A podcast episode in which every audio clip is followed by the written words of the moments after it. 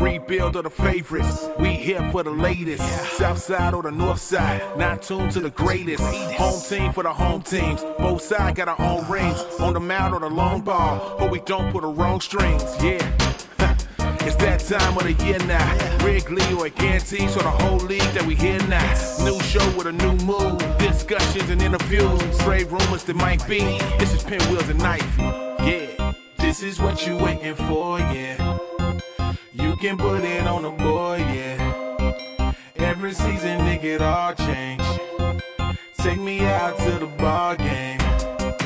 This is what you waiting for, yeah. You can put it on the board, yeah. Every season, nigga, it all change.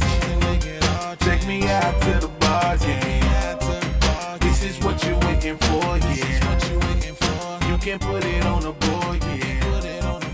Every season, it all change.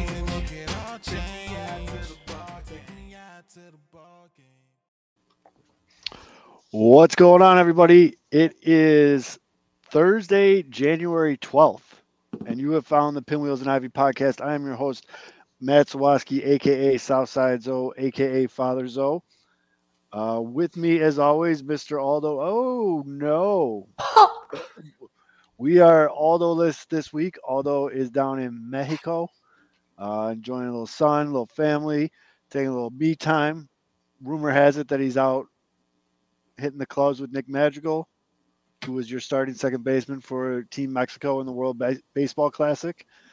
Um, Almost so- like George Costanza in that uh, episode where he's trying to teach Danny Tartabull how to swing. yep. I mean, they're, Let's Right they're both about the, that- sa- they're both about the Oh, same height. Fid- Fids went there. I did. I couldn't help it. Couldn't help it. Well, that's the good Reverend K. Fids.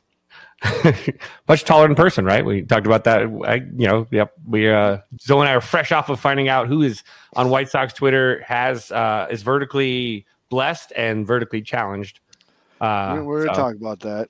And we, we the, talk about who uh, basketball. We can put basketball teams together through the White Sox Twitter.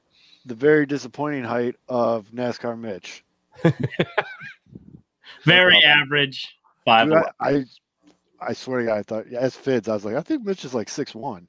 He's like, uh, you might want to ask him. right shoes on, I can be close to six foot. Like I feel like a quarterback six feet tall, where they always like like Baker Mayfield, they say is six feet tall. Like, no, he's not. But What what shoes? Like the Spice Girl shoes? Like yeah, if I had like the high top basketball shoes, I think I can be six.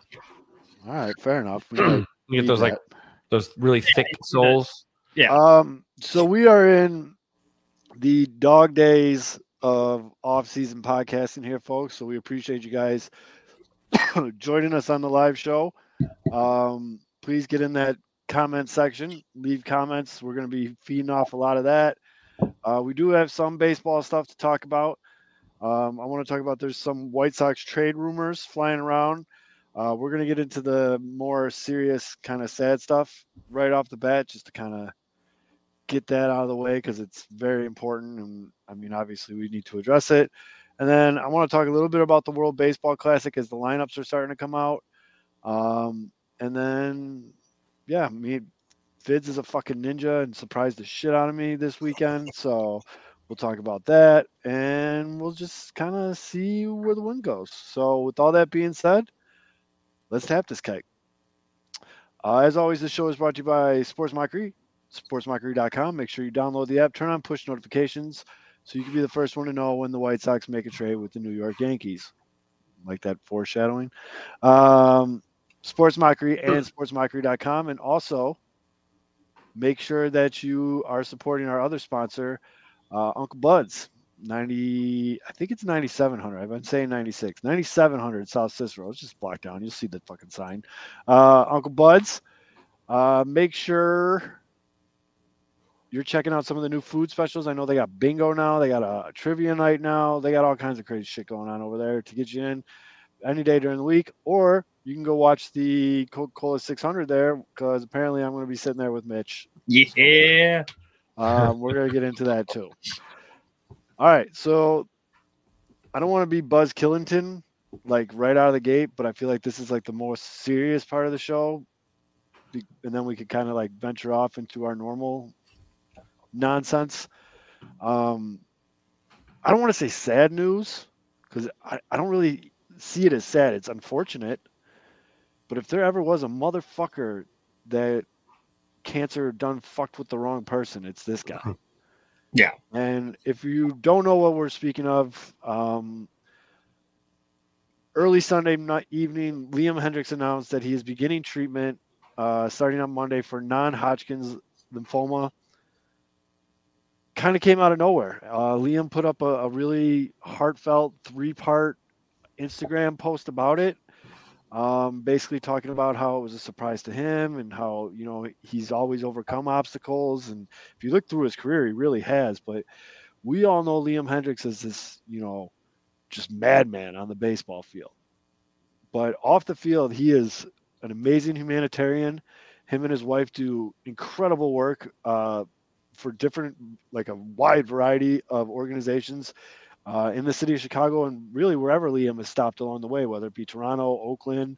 Um, he leaves his mark with his wife. And, um, you know, he's, I've just always seen Liam Hendriks outside of the baseball diamond. It's just like a guy I'd always want to have a beer with. Like the way that, like, people, you know, sometimes like when the Tampa Bay Rays wouldn't wear the Pride Night jerseys. Liam's out here wearing every color of the rainbow, being like, I don't give a fuck. I accept everybody. Just you know, and like Mhm. that's kind of who he is, and that's kind of how I've always saw myself. So it's like I'm always related to Liam Hendriks, and yes, I know I've talked about trading him and shit. That's baseball. That is no indicative of him as the man. And so this news kind of came as a big shock to White Sox fandom. It, it rippled throughout baseball. We saw an insane amount of support, which again speaks to the type of man he is. That all these other players jumped on social media to comment or tweet or whatever and say, you know, we're with you, Liam, you know, and all this stuff. And um, yeah, I mean, our thoughts, you know, and are with Liam. And to be honest with you, I have one image in my head that since I heard the news, I can't get it out. You know, it's how like in those hospital, the cancer wards, like people ring the bell when their shit's in remission. Mhm. All I picture is him just almost ripping that fucking thing off the wall and then giving like a platinum double flex Liam Hendriks, like, yeah, you know, like that's the only image I have in my head. That's the only image I'm gonna keep in my head, like, and I think he'll get there. Now, how does this affect him baseball wise? We don't know. Liam doesn't know. Doctors don't know. Nobody knows. Anybody that tells you they know, speculation. 100% speculation. What does it mean for the Chicago White Sox? Because unfortunately, there is that part of this as well. I mean, it's a very real thing. I don't think we're being insensitive to bring that up at this point. We've kind of talked about this when we were talking about the possibility of trading Liam Hendriks. I think your closer's Raylo now, going into the season. And this could all be a mute point. Game one could come up, Liam could be cancer free and ready to go. I don't see really see that being that fast, but I'm just saying. So it also explains some other things, like why he wasn't traded, and you know other inner workings. And this is the type of shit we talk about all the time on this show. As much as we're all think we're plugged in and have all these people, like unless you're there, you really don't know what's going on behind those closed doors. And none of us knew. No one in White Sox Twitter knew. No one in baseball knew. Jeff Passan didn't even know. You know what I mean? Like no one knew. So yeah, I think it's now you're looking like we said, it's uh possibly a Crochet Raylo Graveman kind of three-headed monster closer deal now for the White Sox. But most importantly, without a doubt, and I don't think I'm overstepping and by saying I, I feel like I speak for the show here, all we really give a fuck about is Liam Hendriks, the person, having the quickest, safest possible recovery possible. You gotta. It's such a proof that like life comes at you pretty fast. I think sports actually, in, as a whole, over the last like seven to ten days, has had a rude awakening to the bigger picture of of of what matters most with what happened with the uh, in the in the Bills uh, Bengals game, um, and then obviously what happened. Um, you know what's going on with Liam too. Like it, and it just comes fast. Like you know, one day before you're you're, you're debating should you trade Liam Hendriks, and the next day you're you're wishing him well on you know regardless of what the prognosis is, even if it's something to be you know considered to be at more of a minor early stage, it's still terrifying. That's it, it come that this comes with the territory when when you know the to sit in a doctor's office having a doctor look across the table and tell you, look, you've got something that theoretically could end your journey, and that's a terrifying thing to kind of go through. And and you know, I think a lot of fans all of a sudden got to see a little bit more of the bigger picture. You know what I've loved most is too is across across sports. You've seen this. You know, you saw with the NFL uh, when everything happened in that game, and you saw it over the last couple days uh, after Hendriks made the announcement. The the outpouring of support from all the franchises too, uh, the the well wishing from from players. You know, there's players. You know, they might rival and they might beef all the time, but they do in the end they do have a, a respect for each other as ball players across the board. And when they see one of their own, uh, you know, hit with something like this, you know, it, it, you melt away the facade and you go towards what really matters, which is he's a human being who's going to be going through a, a, very tough fight, the quote unquote fight of his life, really, to be honest, at least up to this point. And, you know, it's been great to see a lot of the outpouring of support across the board, but it's also been really a good, a, a, a poignant reminder that this stuff, we love it, but it ain't everything. It ain't everything. There's a yeah. bigger picture outside of the uh, outside of the lines, uh, outside of the you know the dugout and in, in the real world. And so it's been it's been a, been uh, interesting. Yeah. Yeah, I mean, it, it, just goes to show. I mean, like you said, cancer really doesn't discriminate because there's not many. You're not. It's, you're going to be hard pressed to find uh, a better person than Liam Hendriks. I mean, so you touched on it. Like immediately when he got here, within his first couple weeks, he was already donating to like local fire like departments. day, like, like within a couple like hours. Yeah, dude. like he he's donating yeah. meals, setting up visits at hospitals. Like the guy gets involved in the community. He has his animal shelter thing, and there's very few athletes, and this is why I always like Liam Hendriks because you always want an athlete that's going to speak their mind. Because a lot of the times they're coming up, you're getting media trained, you're not getting the answer. Liam Hendriks, you can ask him anything, whether it be about the clubhouse or the Tampa Bay Rays thing with the Pride Clubs, and he doesn't care. Like he'll give you like a straight answer, which is nice. But there's even fewer athletes that don't won't only speak their mind, but are also pretty well spoken and are pretty informed on a lot of the issues. Whether you agree or disagree with him, a lot of stuff, like he always has like well thought out answers for a lot what he's saying. Um, he's not afraid to touch on stuff outside of the baseball field. So I I do respect him for that because he will always give his uh, honest opinion, and most of the time he's not just talking out of his ass. Like he has like well thought out points when he's doing it. So I I always respected him for that. Um, so it, it does suck, but uh, like you said, if there was a guy that is going to beat it. Like the way he attacks hitters, if he attacks the same way, cancer the same way, it, it doesn't stand a chance. So, no, no. And I, you know I, what he's going to say to cancer once he beats it, right? A lot of, lot, lot, lot of, lot of swear words. lot of swear words. Lots of swear words. What did he, what did, what did he yell across the, the way when he came out? Oh man, he's he's got a mouth. He's gonna. And, you know, it, mind you, no, no, obviously no cancer. Like you can't compare the two because everyone's different with how they react to cancer. But there is a blue like uh, Jon Lester had non-Hodgkin's lymphoma his, during his rookie year, and the next year he's pitching the World Series. And you know, we talk about Trey Mancini a lot on the show. I mean, he was fighting for his life in 2020, and then following year he's hitting 25 bombs. So it yep. can be done. Hopefully, he's he's able to come back and uh, pick up right where he left off. Uh, once yeah. And as Jack points out in the comments, they did re- uh, reveal that they did find it early, mm-hmm. so that's a great sign. But one of the happier moments I'm going to have on the show is when we post a video of him pulling the bell off the wall, fucking double flexing, screaming "fuck you" to cancer. Yep. I, I cannot wait. It's going to happen. I know it's going to happen, and I can't wait for it. The dog. Can- cancer's got. And then got yeah, outmatched on this one. And then he's the dude that after this, he's going to just put all his effort into like helping other people get through it. Because trust me, he knowing f- from past interviews, I'm feel pretty confident in saying he's well aware how fortunate he is to have like the wealth and the basically just things that he can turn to. He's in a very fortunate situation in mm-hmm. that regards. And he, I, he's going to know that not everyone's that fortunate. He's going to uh, trust me. Mm-hmm. I have mm-hmm. no doubt in my mind that fucking Liam Hendriks is going to go fucking ham with that. So, and you see it too.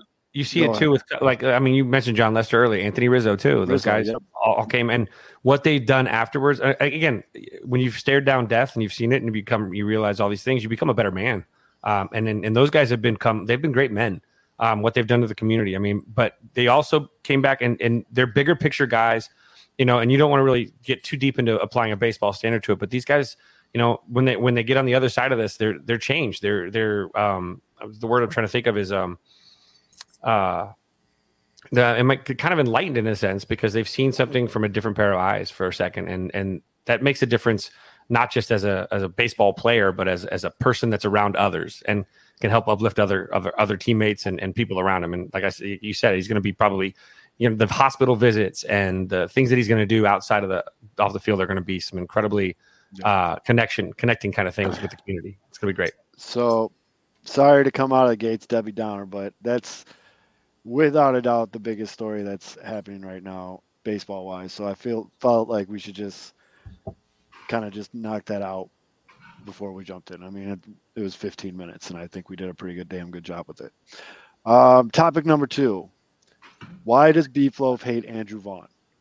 That's I'm just, I'm just kidding. I'm fucking around. but if you missed it, and I feel like this is like something that we do on this show now is talk about like good podcasts or whatever we've heard during the week or shows. Because, and we'll talk about 108 Day later on, but you gotta support your homies, man. It's we are p- very fortunate enough to be in this like awesome, awesome, awesome community of podcast blog content creators in Chicago baseball. And it wouldn't be awesome if everybody was a prick to each other. You know what I mean? Like everyone's really cool, doors open, we all do each other's shows, we all do all this other shit. Like it's just a cool community. And it was never more evident than it was on Saturday at 108 Day. But we'll, like I said, we'll, we'll talk about that. But uh, Beef's new show, the Jus, is on Monday nights. You should definitely check that out. And again, like we said last week, it allows him to just go into baseball purist mode. And this week he had Josh Nelson, another good buddy of our show from Sox Machine. And basically the topic of conversation was their concerns with Andrew Vaughn. Now, I listened to the show. You should all listen to the show. Very well thought out points. They came correct with graphs and fucking charts and all this other fucking shit. Like I felt like I was in school watching. I'm dead serious. I felt like I was in fucking baseball school. It was awesome. It, and they're short too. It's it's an hour show. They get straight to the nitty gritty. But it made me think because I saw some of the fallout from it, and I was reading some of the comments. I didn't get to watch it that night because I'm I'm sick this week. That's why my voice is kind of brutal. But um, I was reading the comments, and it was like the next day, so like I couldn't jump in the comments or whatever. And I just felt like I wanted to talk about this part of this topic.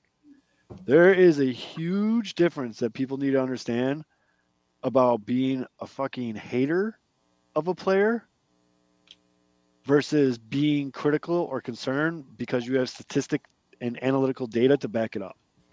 And that's what they came with. They they didn't show up on the show and they're just like, "Oh, fuck this guy, he sucks." Period end of story. No, dude, like Josh had like this chart from Baseball Savant that kind of looked like a veg, but it was cool and like it has like magic O2 mosaic counts. if you stand Yeah. back and look at it long enough it Yeah. slowly appears to be um, a clam Yeah, but like it talked about different counts and the pitches he sees, and like basically that he still mashes fastballs like he did in uh, college, but he's still having trouble with sliders and moving shit. And like the deeper, the better he works counts, the better he sees his pitches. So he's got a better average, which is pretty baseball 101, but it's very prevalent with Andrew Vaughn. And uh, just they broke it all down. So I just want to be clear though to people like when you're listening to us or any other show do like a statistical breakdown or like just discussing a player and, and that's going to happen a lot in the off season. We are in the dog days of off season podcasting right now and they did a great breakdown but i see people oh you just fucking hate andrew vaughn. Or you're just an andrew vaughn hater and of course beef being beef he's like a fucking duck man. He takes that shit just rolls right off his back. I feel like i get more fucking hot about that type of shit than he does when people are talking about him but it's just that's not the same you know and then it also the other thing it made me think about and this is all right, I'm not talking about yeah beef does not give a fuck. He just said in the comments. He's like yeah i don't give a fuck. Um, but the other thing and i think i've talked about this mitch i think this was before you i brought this up so i'm actually would like to hear your feelings on this. So another part of off-season shows content especially as you get closer to the season, it, it seems to be everyone wants to play this fun game of who's going to progress and who's going to regress going into a season. Drives me absolutely fucking bananas. You can't predict that. No. The only thing you can predict is literally everyone. You can say that everyone is going to regress. If I just said everyone on the White Sox is going to regress a little bit, I'd probably bet 800 because you don't know who's going to find that half an inch elbow movement and have like an amazing season this year. You know what I'm saying? Like, Right. and it's just one of the things that drive me crazy. And I know there's numbers to back up people's like guesstimations on this type of shit and all this stuff. And I respect that and I appreciate it, like I just said with Andrew Vaughn. But like, I just feel like it's it's such a safe thing to do for people, and I think it's bullshit. Like for me to sit here and be like, Luis Roberts probably going to regress a little bit this year. Getting a little, he's a little older, little injuries, you know, see that coming. And then three months into the season, when he's batting like two ticks lower than he was last year, I can be like, that's why you should listen to Pinwheels. I fucking called that shit. It's like, dude. I mean, you guys can tell me if I'm being fucking stupid, but Well, no, I I I, I know what you're saying. Oh, I. I would actually think, from like a White Sox fan perspective, considering how poorly they played as a whole last year, that the bar's already been set. Like that for a lot of these guys, like Luis Robert was so bad down the second half of the year. Now, mind you, they, the the arm thing was part of it, but it's hard to see him regressing any less. So I would actually be on the opposite, where I would say a lot of these guys. Uh, I mean, if I had to pay, it is stupid. Like you said, you can't really project it, but um, I'm kind of optimistic. That team's too talented. Like talent's talent. Uh, they like we know they have a lot of talent on that team, and despite how poorly they played last year, they still won 81 games. So I would imagine that they can't all regress even further than they did last year. Um, so I mean, we'll see, but it is stupid to project. I, I I'm with you on that end. I just think it's lazy. I just think it's Yeah. really lazy when someone like that's like your super hot take is like this guy's gonna regress. Yeah, dude.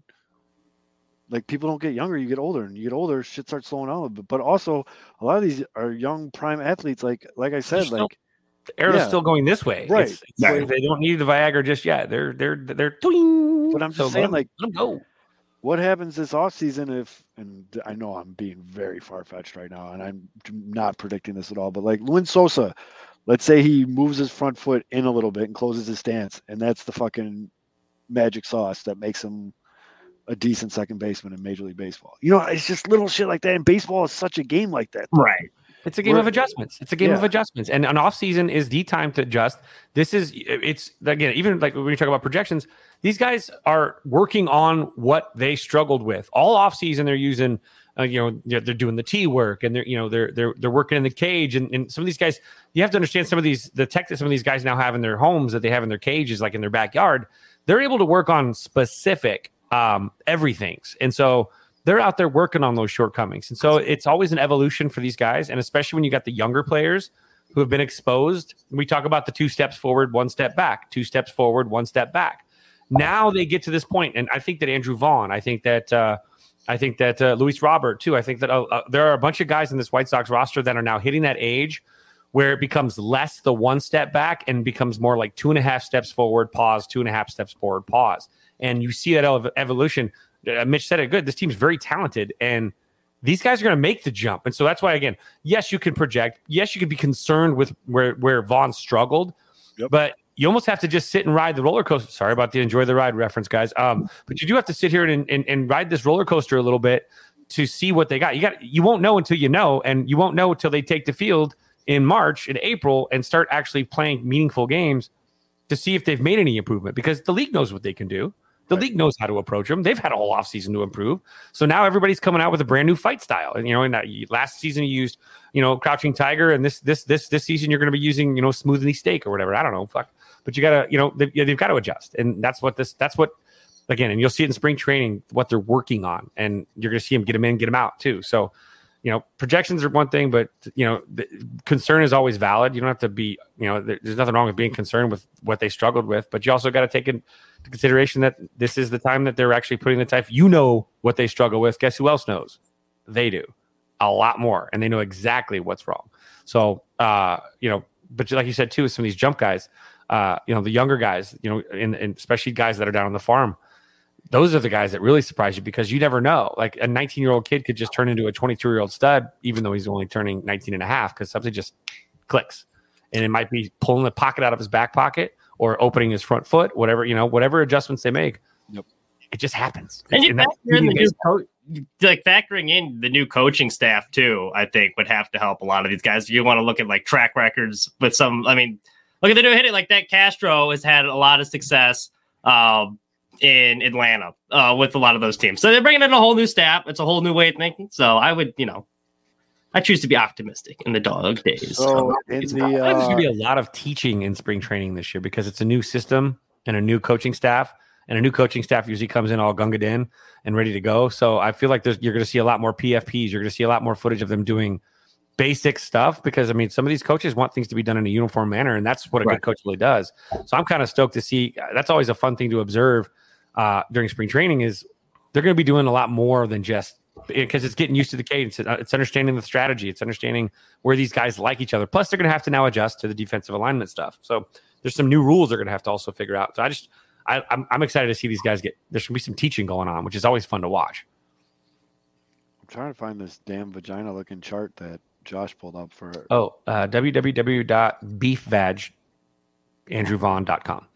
No, that's not it. Moose Um, knuckles beef. Man, hmm. I'll find him. Uh yeah, in my off season, um I guess roller coaster of emotions towards the White Sox. I'm I'm unoptimistic right now. Hmm? Uh, I and I think moving Vaughn to first base is really going to help because if you look at his splits the last month of the season, like August, like near near the end, like September, October, they've been pretty bad. And he's never played outfield before. He's playing the most games he ever has in his life in a position he's never played. People are like, well, he's young, like it shouldn't be an issue. Well, it is. If you're running out there like catching fly balls, it's going to take a toll eventually uh, on your legs every day. So I think first base position he's comfortable with, not as physically demanding for him, it's going to help him in the long run too. He's going to be using less of his brain to figure out something new and then going back to something that's comfortable. And there's comfort in routine every single time. So that has to play a role. yeah, I'm I don't know. I don't put as much stock into that. I get what you guys are saying, but that's I don't know, that's not really I don't know. I I think it- why they do the same things over and over and over again. That right. No, and I get that, comfort. but Putting him back into his comfort zone is going to be nice. I mean, at least at least that's one less excuse you can put your finger on, right? It takes Yeah. one of the excuses off the table. I'm and if, if he still struggles, it wasn't the defense that was holding him back. It's something else. Just I'm keep definitely eliminating. not as high on Andrew Vaughn as some other some people are, but I'm definitely not as worried as other people. I guess that's my Is he going to be Jose Abreu? Oh, no, no. But is it, fair, is it fair to try? Is it fair to try to do that? no, No. exactly. If he's hitting like 270, 20 plus homers, that's that is fine. No one's asking Andrew Vaughn to carry the team. He just has to be a solid hitter, is what they drafted him to be. And all indications could be like say that I think he's going to be a solid hitter. Like we've seen, he can be a solid major league hitter. I don't think he'll ever become a superstar, maybe, but you know, as long as he's, you know, I mean, Luis Roberts is the superstar. You know, uh, Yeah. Eloy is the superstar. Those are those are the superstars, and he gets to play. You know, he can be. Uh, you know, if it's the Justice League, he's like uh, maybe the Flash. Well, he's probably not. I mean, I love watching him run, but he's not the Flash. Uh, he maybe can be Cyborg if they're the Justice League because you got Superman and you got Batman. You know, he's that. He can be that third guy in there. He can be that, or you know, fourth guy, he's, and and and be. Uh, I don't know. He can be Cyborg. He's, he's about built like him too. So Yeah, I think you guys. It would benefit both of you to watch that episode though to hear their concerns and the breakdown. Mhm. Um, it, I wouldn't say I was always like insanely high on Andrew Vaughn, but it definitely kind of leveled me out a little bit because they brought up good points. And like I said, it was a well thought out argument. It's definitely worth an hour of your time, especially as a Sox fan, to watch it because. But again, Vaughn could be sitting there right now, fucking eating like a bull's heart, fucking getting protein and ready to go, and like I don't know, he just be doing his shit. So that's Batman, Batman's a good fighter. He's a well trained fighter. He's He's, also the smartest. with detec- he's also the smartest detective in the world. So I mean, I'll give him the. Smart are we getting like baseball. Adam West Batman, or are we getting spot Spart baseball and Eloy. It's like Batman and the detective work. Peanut butter and ladies. Yeah, and yes, that's a very good final thought there from Beef in the comments.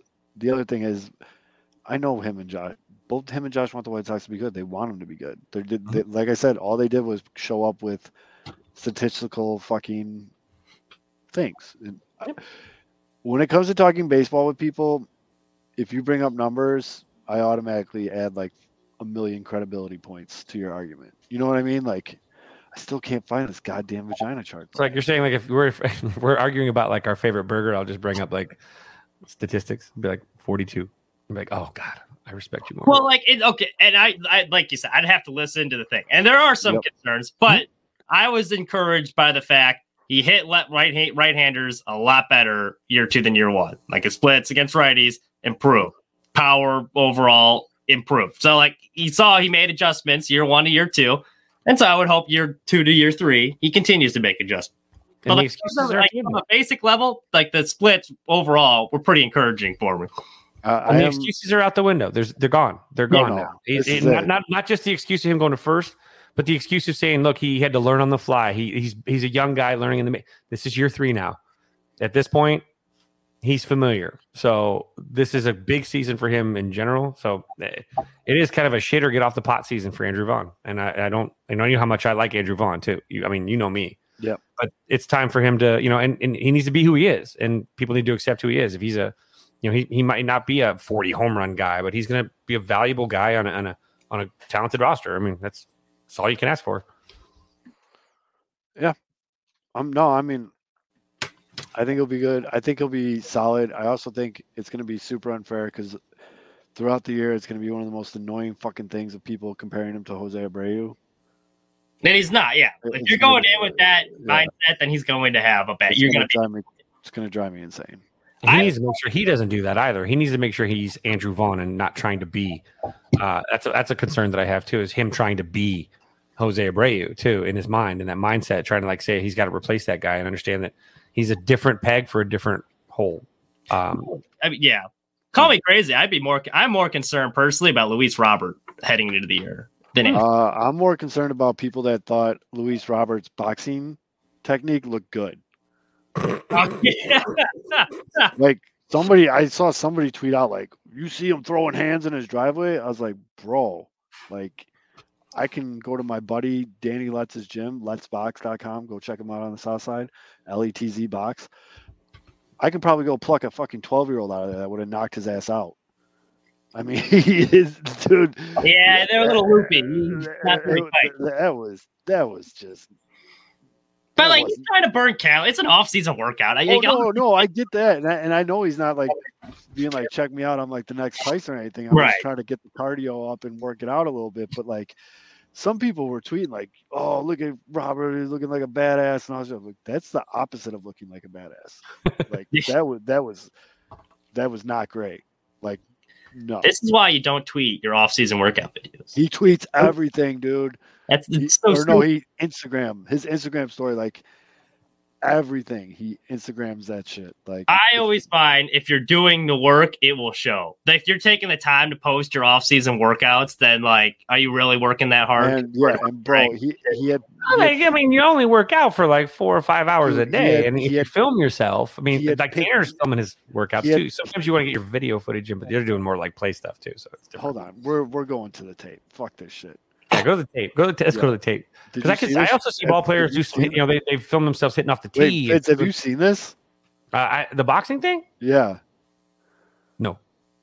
First of all, Oh dear lord! homie, the pink gloves. Second of all, that ass is way out here. I mean, I know he's a baseball player, so we got baseball player booty, but that thing is out there, bro. All right, now watch these.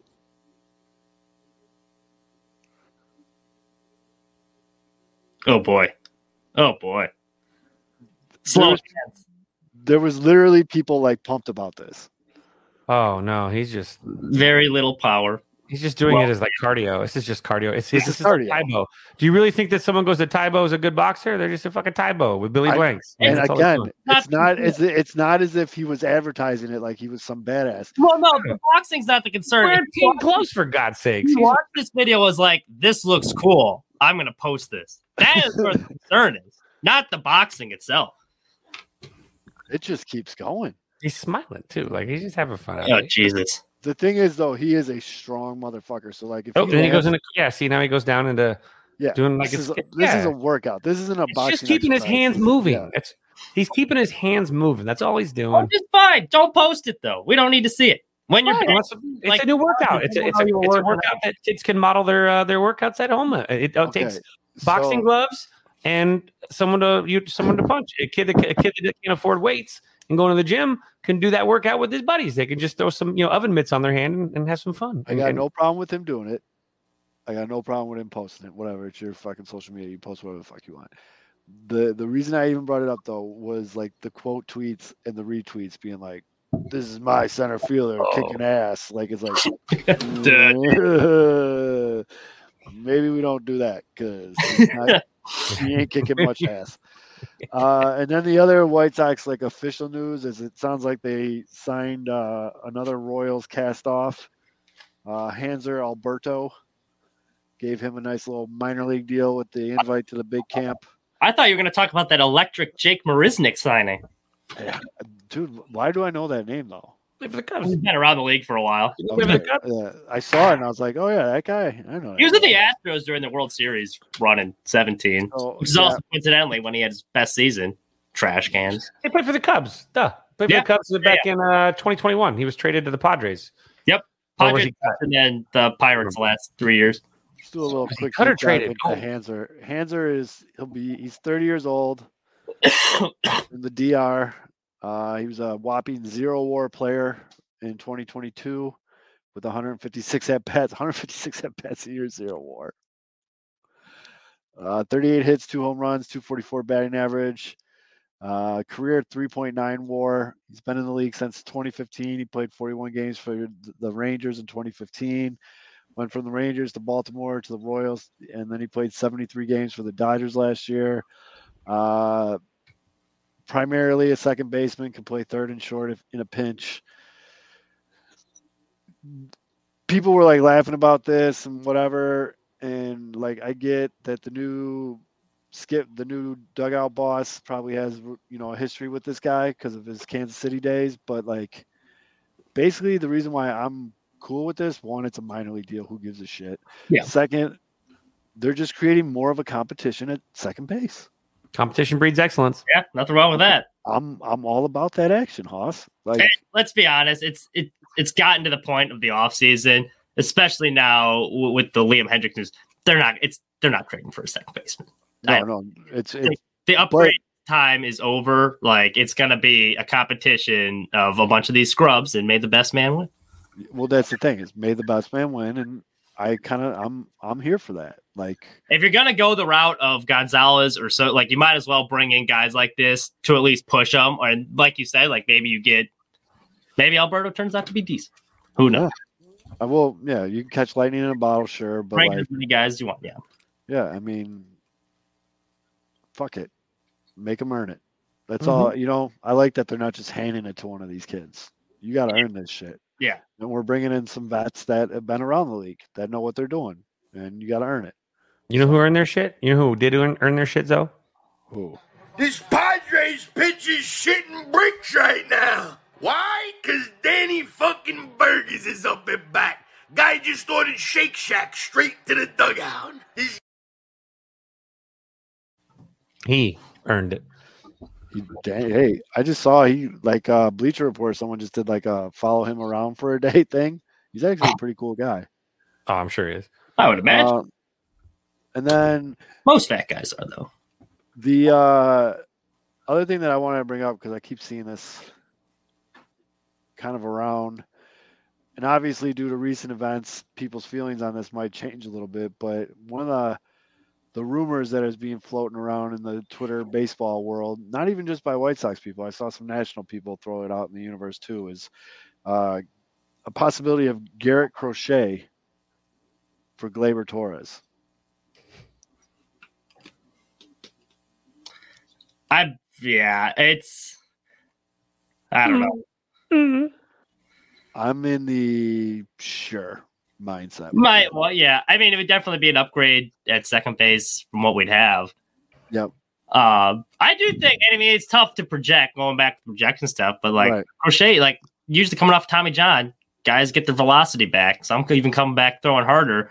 and he's mm. kind of a stud. Like his limited sample size, Crochet's Crochet's a stud.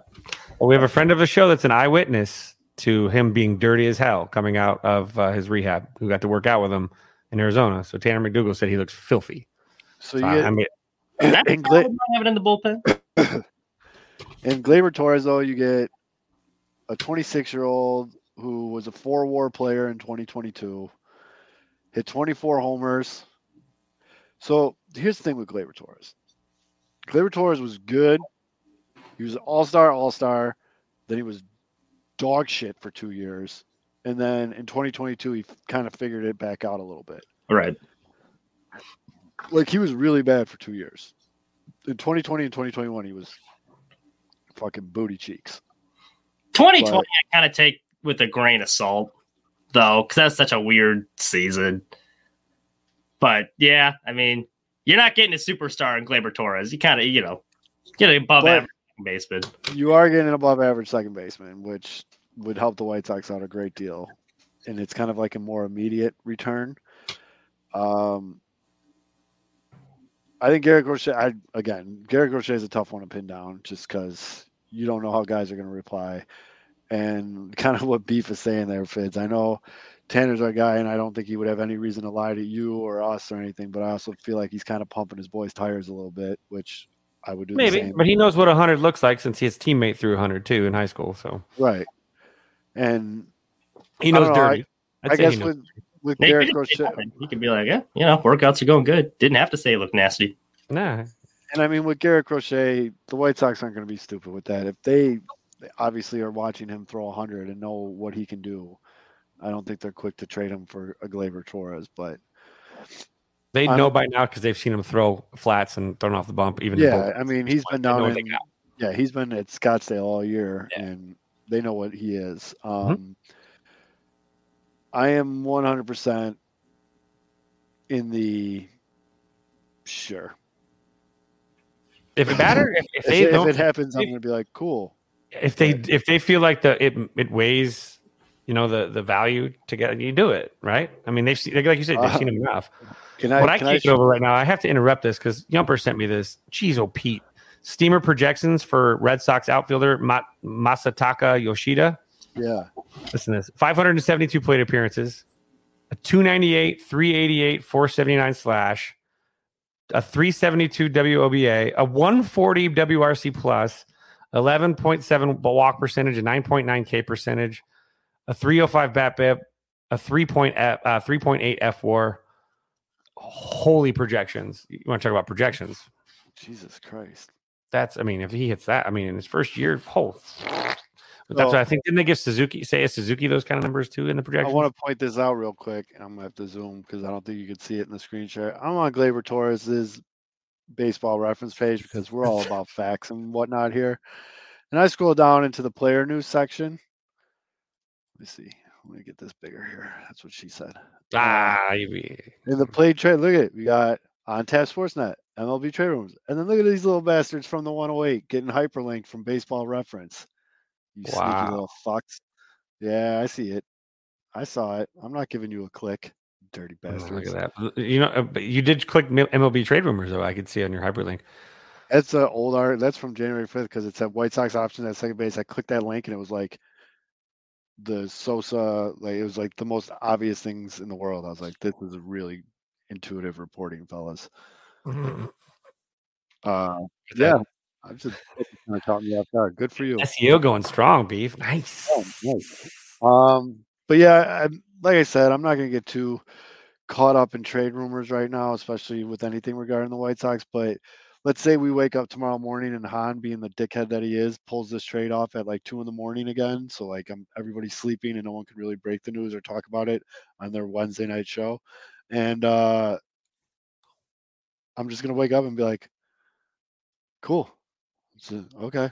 it's like Mitch, you're on mute. I remember Mitch, you're on mute. I remember my first day. Boy, that's that's, that's tough luck right there. Um, yeah, no, I, I it, it wouldn't really move the. It'll be like, eh, you know, doesn't really move the needle for me. Yeah, it'd be like it'd just be like a yeah. Hope he's good. Nice, yeah, Yeah, hope Okay. it works out. Hope hope we get the good version of him. yeah, That'd be, exactly. that'd be cool. Yeah, that'd be which like hitting the snooze button. All right, cool.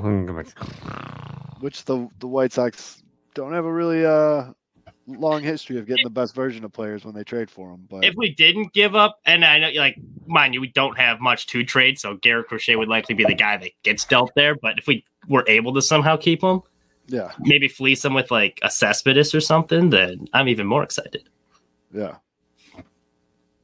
So that's uh that's like the gamut of the uh the White Sox story I got here. Yeah, I'm very excited. We're not going to see Leury every goddamn day.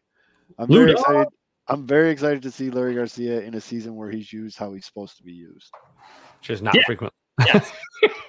You know what I mean? Like, and I a mean, one guy on the bench they pan to, and there's a big hit that's like clapping and like waving the towel. That that that's what I want to see Leury Garcia doing every day. Yep.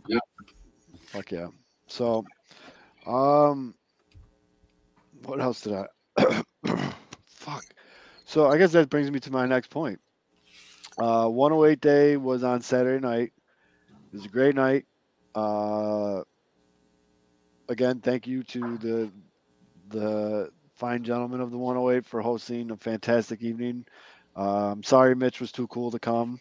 I'll just throw that And out there. nothing to do with that. I wanted to Mm, come. Don't don't trip backpedaling now, buddy. I got the messages. I got the receipts. I wasn't able to make. You can show the receipts. I wasn't able to make. I'll send it a beef. I, what's this say? Fuck beef loaf.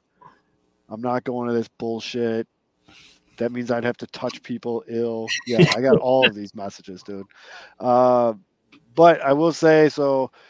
I uh, I got scooped up by uh, you know our good friend uh, Lil Yumper and his lovely wife met me in the uh, picked me up in the Uber. We drove out there. I pounded a Red Bull and vodka on the way there and talked everyone's ear off. It was a pretty good time.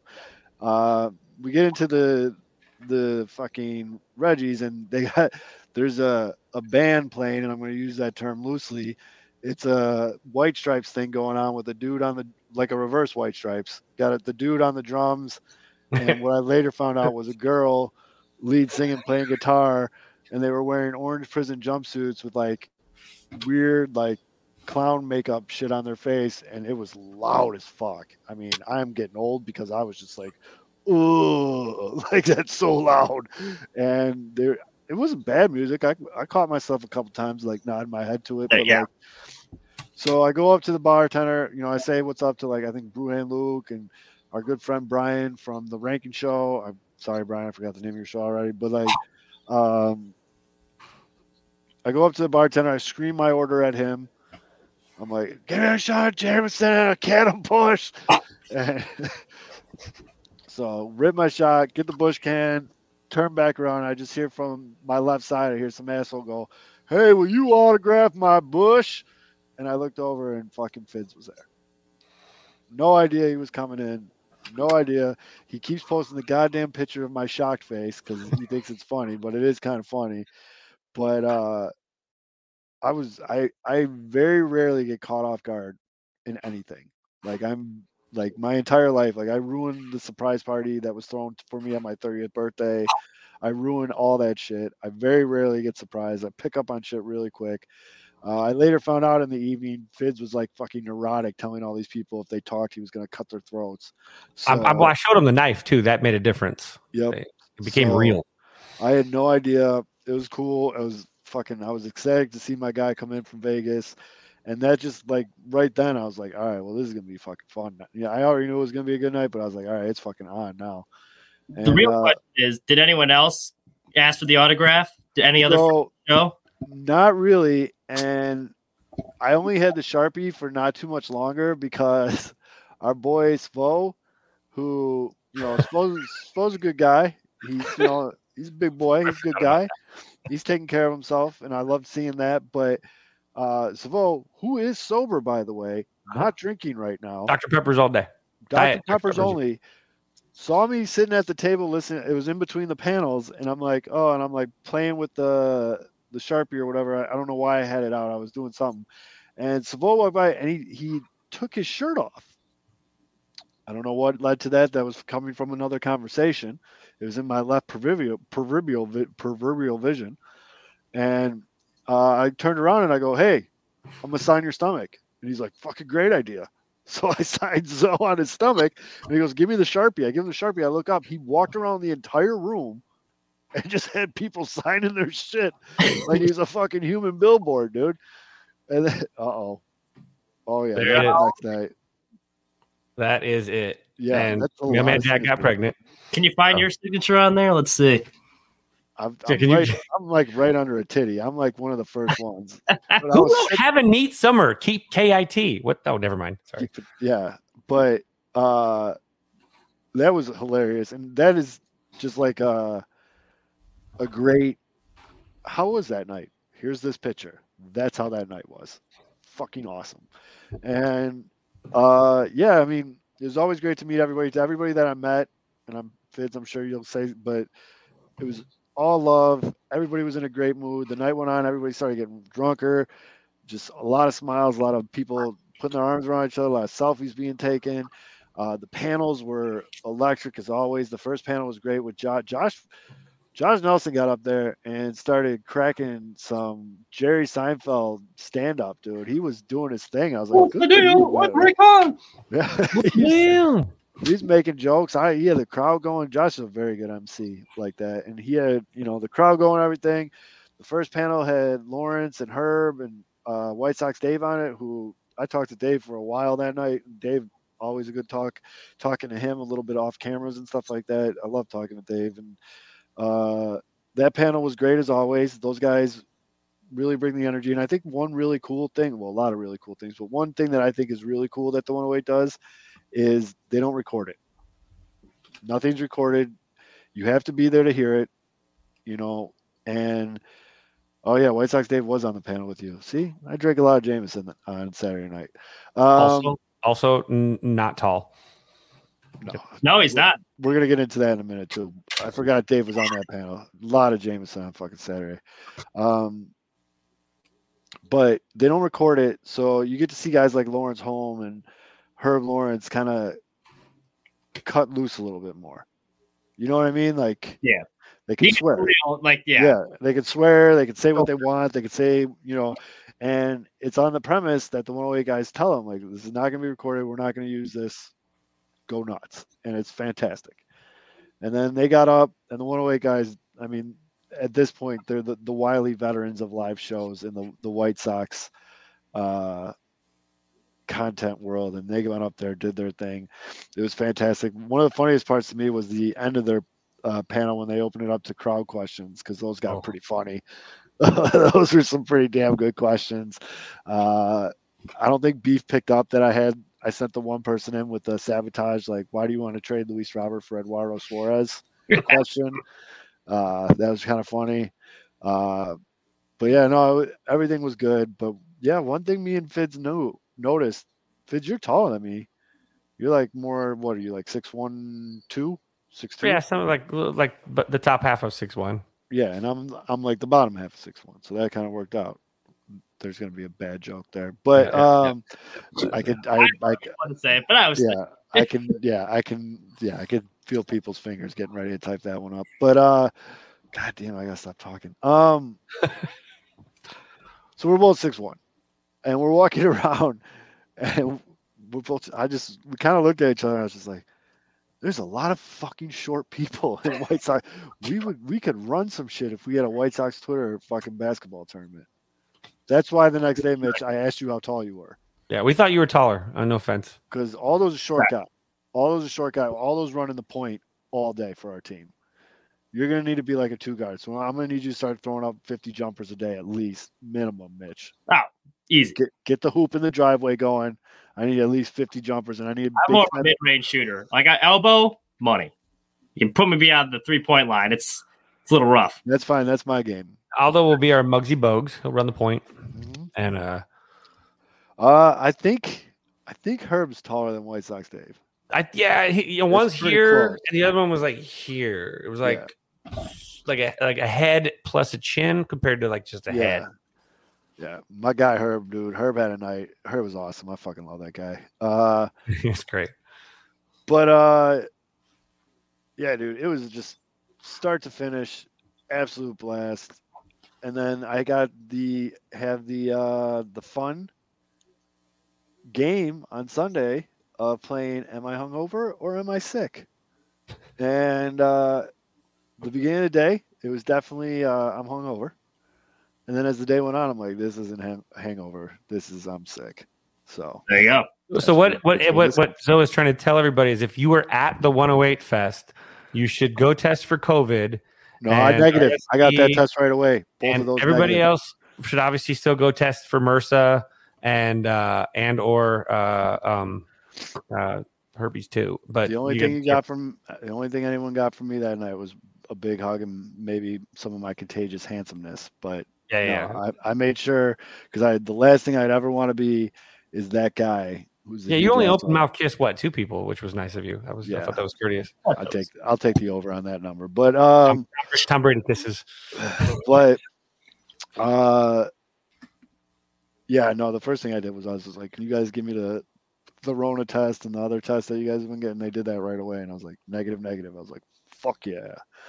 um,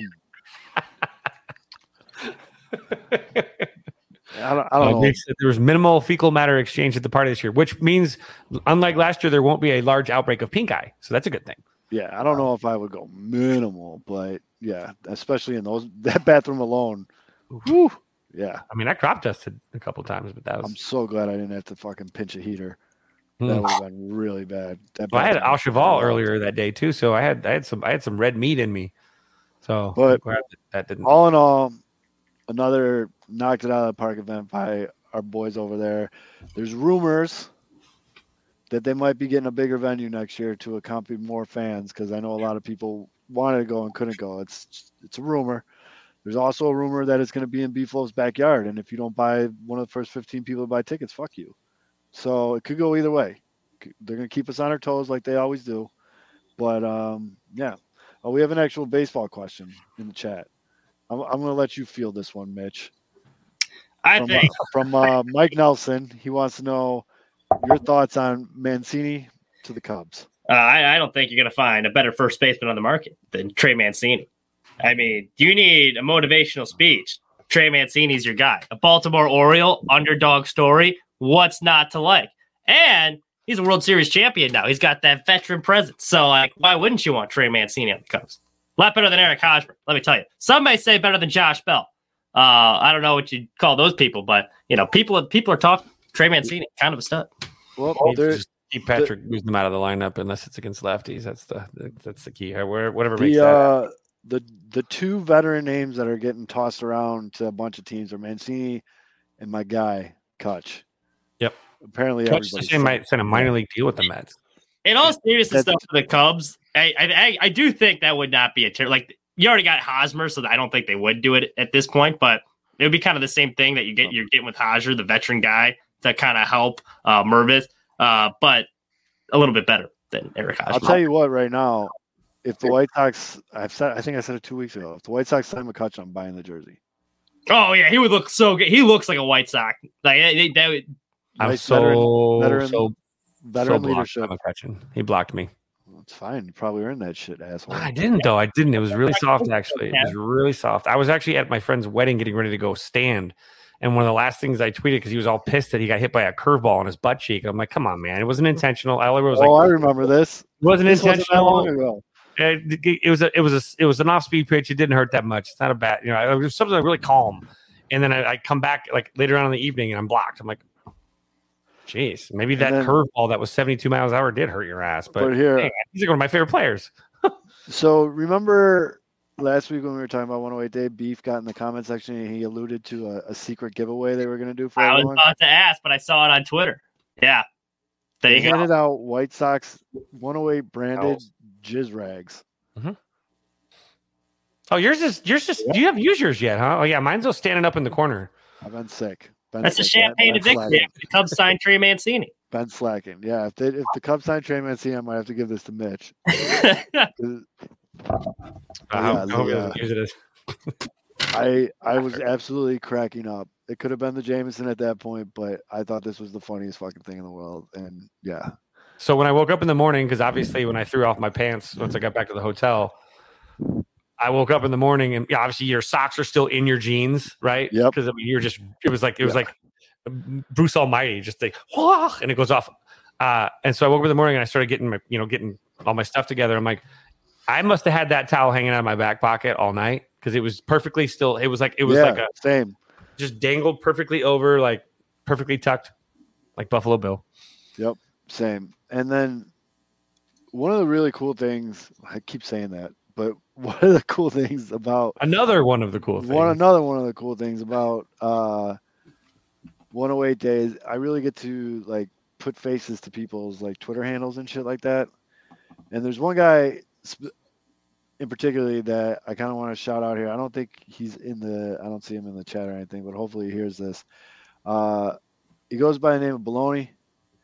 He's he's one of the uh one third of the Shy Sports Bombs podcast. It's another good show. Yep. Um, I've never met him. I've never really interacted with him that much on Twitter. We've liked each other's tweets every once in a while. I've seen the Shy Sports Bums uh, show on Monday nights every once in a while. I didn't realize this fucker lives like four blocks away from me. Like, he's like, yeah, dude, like we're neighbors. I was like, holy shit, dude. Like, Seems like I've been peeking through the window every mm, Saturday Yeah. night for like two weeks now, man. And you still won't well, wait. it's just like, fuck yeah, dude. Like, now I got a new homie in the neighborhood where I can just be like, hey, let's go to the Valley Inn and fucking watch Sox game, have a couple beers. Like, I'm pumped, dude. That was fucking easily the coolest part of the night to me. I got a new baseball watching buddy. And a jizz rag. Yeah. And it's, might use them both at the same time. But you never know. trade rat. I mean, And I guess Out of the 108 Fest the White Sox have gotten in free agency so far. That's what I'm- 100%.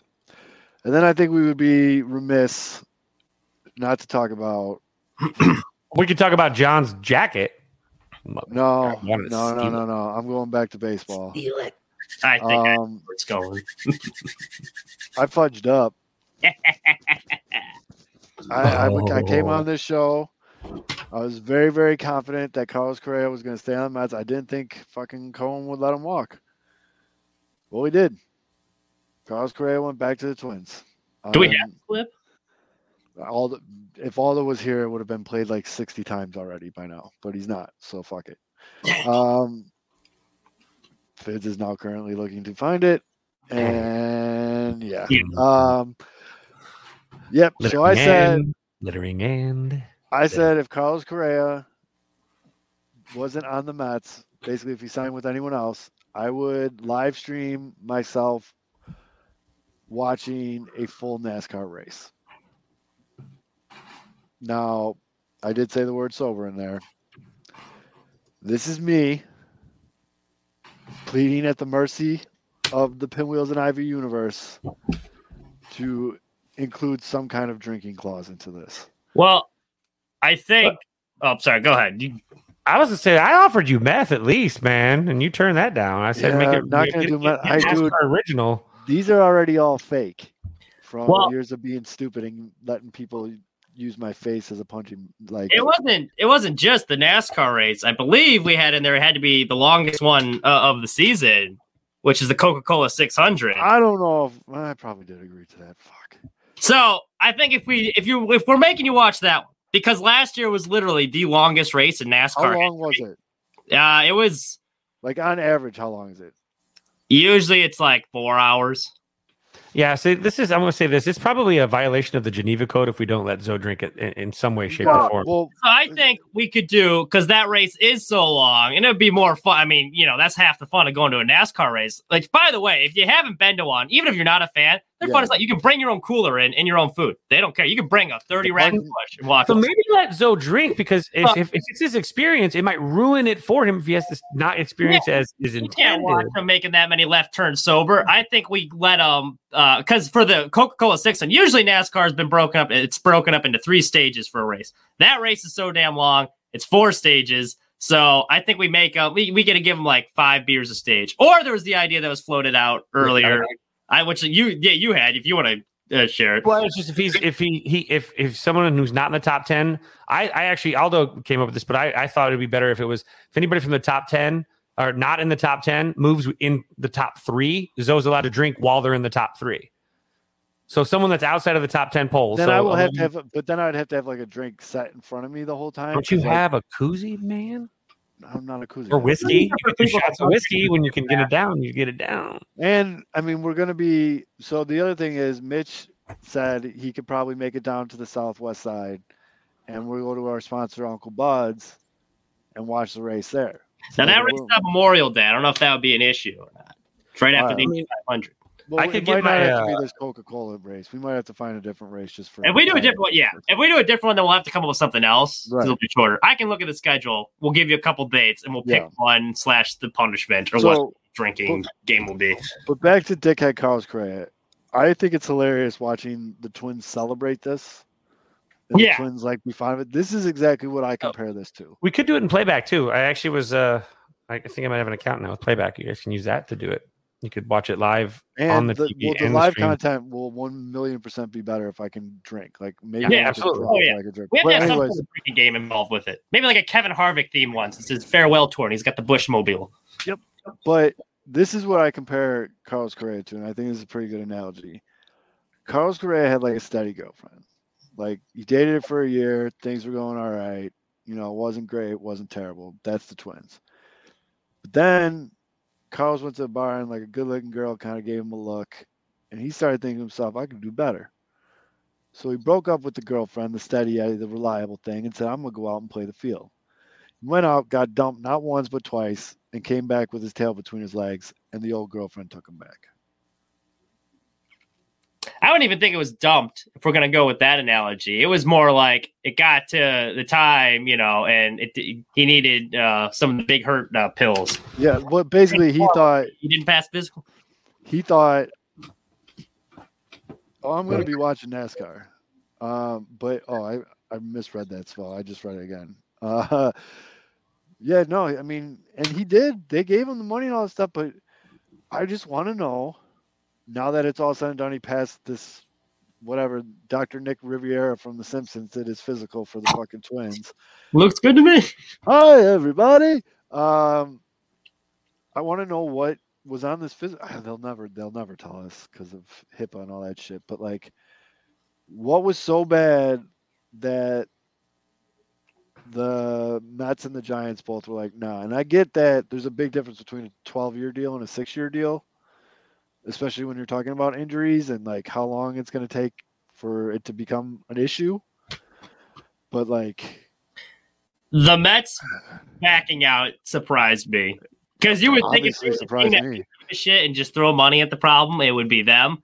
So the fact they're like, yeah, that's too concerning for even us, just goes to show.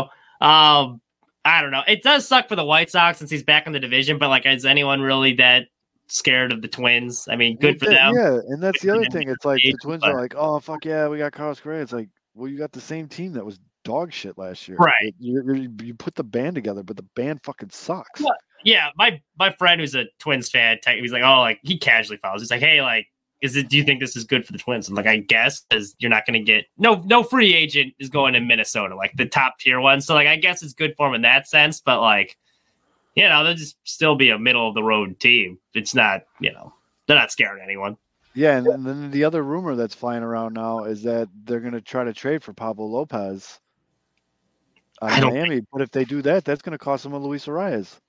In Miami, I'm pretty sure him on I'll- one of their untouchable lists. Him and Alcantara, I believe. No, uh, today out of nowhere, Mitch. I don't know how much you've been on Twitter, but Pablo Lopez getting traded has been like the hot rumor all day today. yeah, there we go.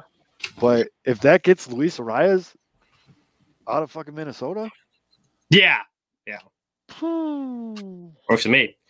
I, they're they're more reliant on how healthy Byron Buxton is, which at this point you can't really rely on Buxton's health for them to be any sort of threat in the AL. Like I think a healthy Byron Buxton for a full season is a bigger addition than a Carlos Correa, but you don't know if it's going to happen. Sorry, Billy Wires tweeted something, and for some reason the volume played. Um, yeah, I mean, this is a very good Joel, very good. uh It was a plot to an early two thousands rom com with Ashton Kutcher. So many trucker hats in that movie, so many sideways trucker hats. But yeah, I mean, I think it's just. I thought it was just funny. I think the whole thing's just funny. I hope he comes out and it's just dog shit this year. That would be pretty funny. I know.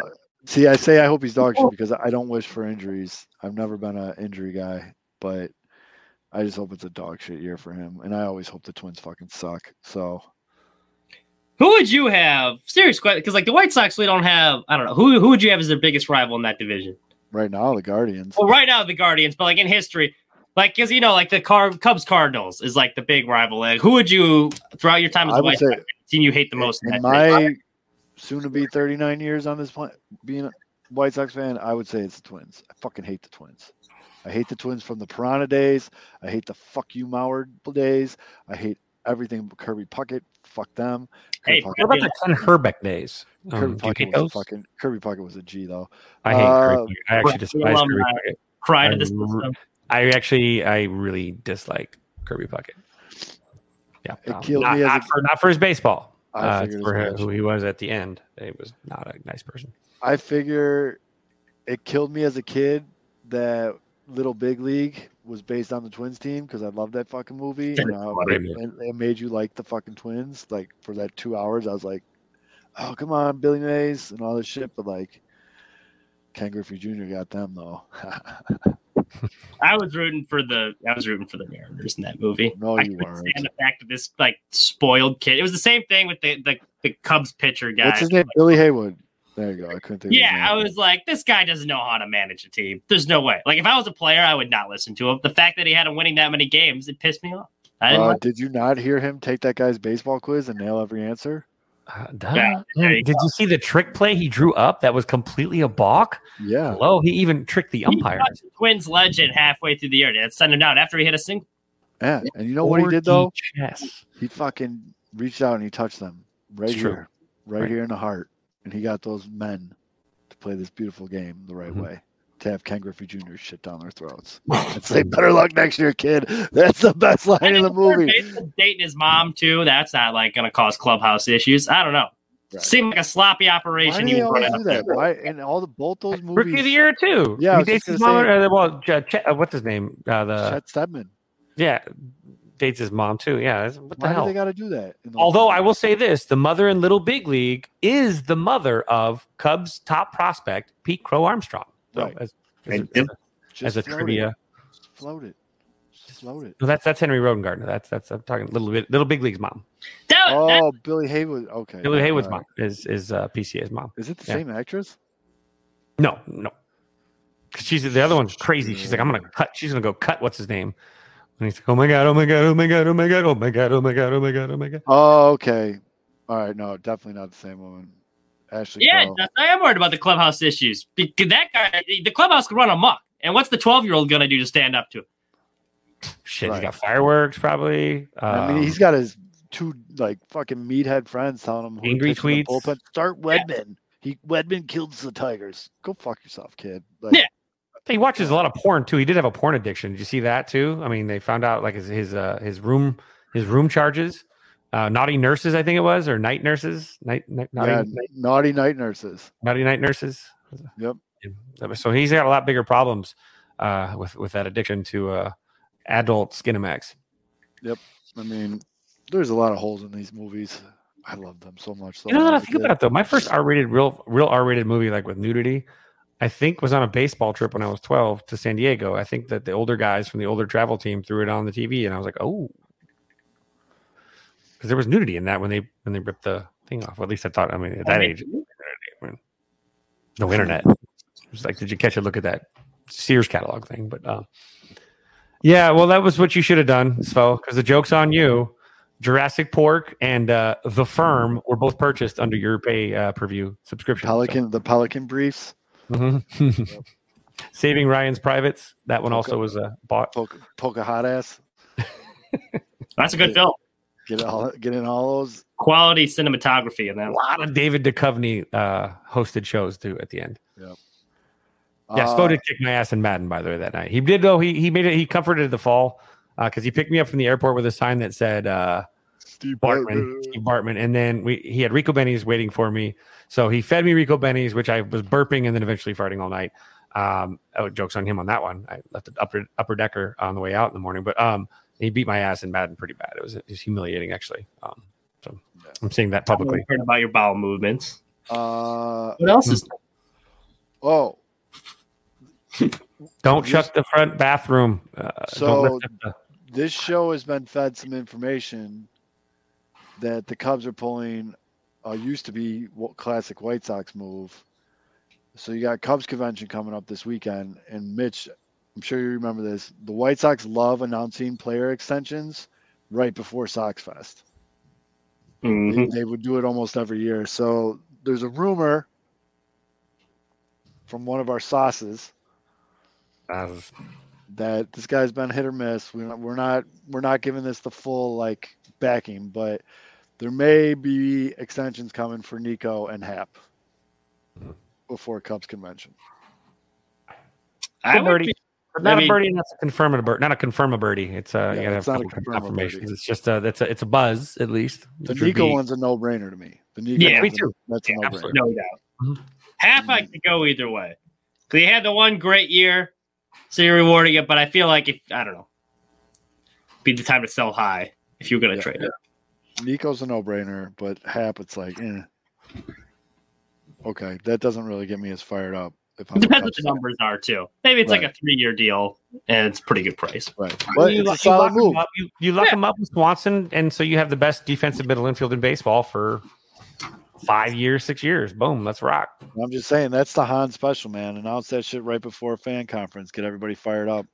Mm-hmm. and yeah, it's pretty pretty standard there. So, uh, about all I got for this week, fellas. Yeah, it was Not much going on this week. Long no. weights. Dudes are ramping up their workouts. Pitchers are are starting to throw off the 44 background. To, Forty-four getting- days away from the first spring training game. they're starting to get off the mound a little bit. So Yeah. that'll be they're starting to you seen these guys starting to welch up a little bit. It's kind of fun this year in Vegas this time of year, depending on what program, uh, baseball program, the high school programs you have, because a lot of these guys uh, right now they're I think they're they're kind of congregating out at Liberty High School. Uh, that's where I think I see Tanner and some of those guys playing. I know at Do they go out to Do a lot. I'm sure that uh, uh, KB and Chasen, those guys are working out in their places too. Like we talk about those guys, that, but they're about to have a Bonanza alumni game in a couple weeks. So those guys, Chasen's planning on pitching against the high school kids, which should be fun. Um, but those guys are all starting to ramp up and join these little high school programs where they can get their long toss in. You get one of the program players, you know, the catchers. You can throw a pen to these guys. You know, you have to. You know, these guys. You know, it was great when these guys would come out because you you know, they they drop the guy like, here's an MLB gift card for fifty bucks. Thanks for catching my pens, you know, for me, uh, all you know, for these couple weeks. You know, I know it made your hand sore or whatever. They were really nice. It's really cool to see these guys in, in Vegas. They kind of cluster together, so a lot of the guys show up at the same place. So it's a, it's a fun experience for the kids around town too to see that stuff. But they're all starting to ramp up now. It's it's it's past January first, so these guys start getting out and, and out here out west. They, start getting outside. So it's you know, and that's what I'm sure these guys are doing everywhere. Is now it's starting to you're starting to throw maybe like 20 pitches, 20 pitch pens, you know, and then call it a day for, you know, a couple weeks here and start ramping up that, ramping up that velo. And then they're probably what, 85% at this point velocity and just moving up and up. Good. Tell them to come back on the show. We'll talk all about it. Yeah. It's a fun time. This is, this is the, this is where they get better. No, Just- chase him on the fucking ball field with your phone and be like, "Come here, I'm doing this interview right now." Fuck Who? Tanner. Oh, Tanner. I don't have to do that. I just send him the link and he can, you know, jump on here from his, uh, his car again. That works for me. Oh, he's at home now, actually. Oh, well, that works for me. Either way, maybe you can have him over, let him beat your ass in Madden, and then he can come on the show. I don't know. There we go. He's not very good at it. He found that No, out. he said when they he said when they're in their house in Scottsdale, they, they play a lot of video games. Somebody had Mhm. to teach him something. Well, I got to play him on our spring baseball trip. So uh, that's, Someone had to Danny teach Mendick was showing him the ropes. He's probably good at it And now. tell him Hurts. tell him to take like a sneaky iPhone video of Crochet's pen session. Yeah. And uh, Well, he's not. They're not. They're not paired anymore because he's here. They're he he What? left Arizona. I want exclusive video. We'll get some. We'll get some exclusive stuff. We'll get to. Here's someone's jockstrap. Um, but yeah, you guys got anything else? Anything? I just want to thank Beef and those guys again for for Saturday night. That was a freaking amazing night, and It was awesome, that you came, dude. It really Yeah. was. Um, nice to see everybody out there, people that I never got to meet in person, and you know, even if, if those of you that are maybe paying attention, you'll notice that some people that couldn't watch the show can watch the show now. Uh, so uh, that uh, the Yeah. training wheels have been removed again. Uh, Yeah, you talk in person with people, all that shit. That's why I you know, don't get too caught up about that shit. So, uh, yeah, just got confirmation. All those living the good life down in Mexico. Things are good. As far as this show being able to be enjoyed on Spotify and other platforms, I'm gonna give it a shot. I'm gonna give it. I'm gonna give it a shot. But uh, You gotta give us a shot. you gotta give us a shot. He's on the team for next year. Uh, why is Rick Hahn trending right now? Dope. Sometimes they fool me because it'll be trending for you, and I think it's like actually trending. I'm like, wow, Kevin Harvick and uh, is trending again, and they're like, oh wait, Oh, not it's, it's So for me, people are, are magical- People actually, are people actually upset that fucking Nelson Cruz signed with the Padres? They listen to Chuck Garfien's podcast. They they think he was an option. What is your for you say? Because mine says Madrigal, Captain Marvel, Rizzo, Ken Jong, the Astros resign, Gruden, Muncie, Flacco, Nimmo, Herbert, and Stanton. Oh, Stanton. That's an interesting. All right, mine. I got Magical, Tatis, Omaha, Rick Hahn, Jake Hager, Billy Donovan.